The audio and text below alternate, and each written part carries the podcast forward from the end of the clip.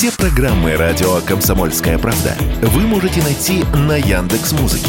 Ищите раздел вашей любимой передачи и подписывайтесь, чтобы не пропустить новый выпуск. Радио КП на Яндекс Музыке. Это удобно, просто и всегда интересно.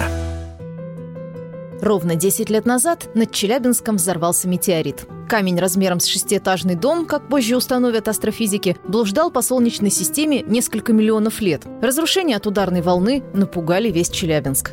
Ехал по улице Линейной в сторону Копейска и начало как будто вот в ускоренной съемке рассвет светать. Я сперва-то не понял, потом увидел вот это вот не знаю что и шлейф сзади дыма. Потом взрыв произошел. Вот. Я живу в районе парка Чемзе. У нас все вытяжки в доме повышибало, вот эти вот решетки. И в школе 74 много детей пострадало. И в 71 школе напротив все окна выбиты. Лакокрасочный завод, здание практически полностью разрушено. Кирпичом завалена вся проезжая часть. Именно тогда, 15 февраля 2013 года, уже ставшая мемом суровая невозмутимость челябинцев обрела всемирную известность. Этому помогли разлетевшиеся по интернету записи с автомобильных видеорегистраторов. Пользователи в разных странах дивились спокойствию, с которым челябинские автомобилисты реагировали на летящий с неба фаербол. Ну а тогдашний губернатор Челябинской области Михаил Юревич тоже стал мемом благодаря внезапному потоку сознания в попытке объяснить строение космического камня. Возможно, что метеорит был газообразным, то есть жесткий газ, лед из газа, межпланетные тела. Возможно, что он был, структура его была не металлическая, а именно ледяной, из газа, да. Есть теория о том, что метеоритов над Челябинском было несколько, и летели они очередью. Но камень был один, объясняет астрофизик, доцент физического факультета Челябинского государственного университета Сергей Замоздра.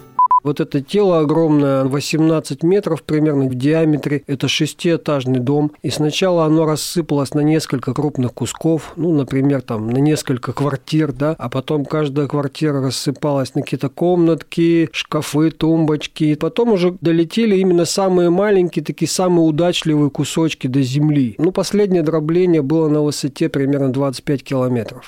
Вопрос, который уже 10 лет не дает покоя горожанам, почему метеорит не сбила система противовоздушной обороны? По словам Сергея Замоздры, чтобы сбить, надо было его сначала заметить. А небесное тело было слишком маленьким, так что телескопы его не разглядели.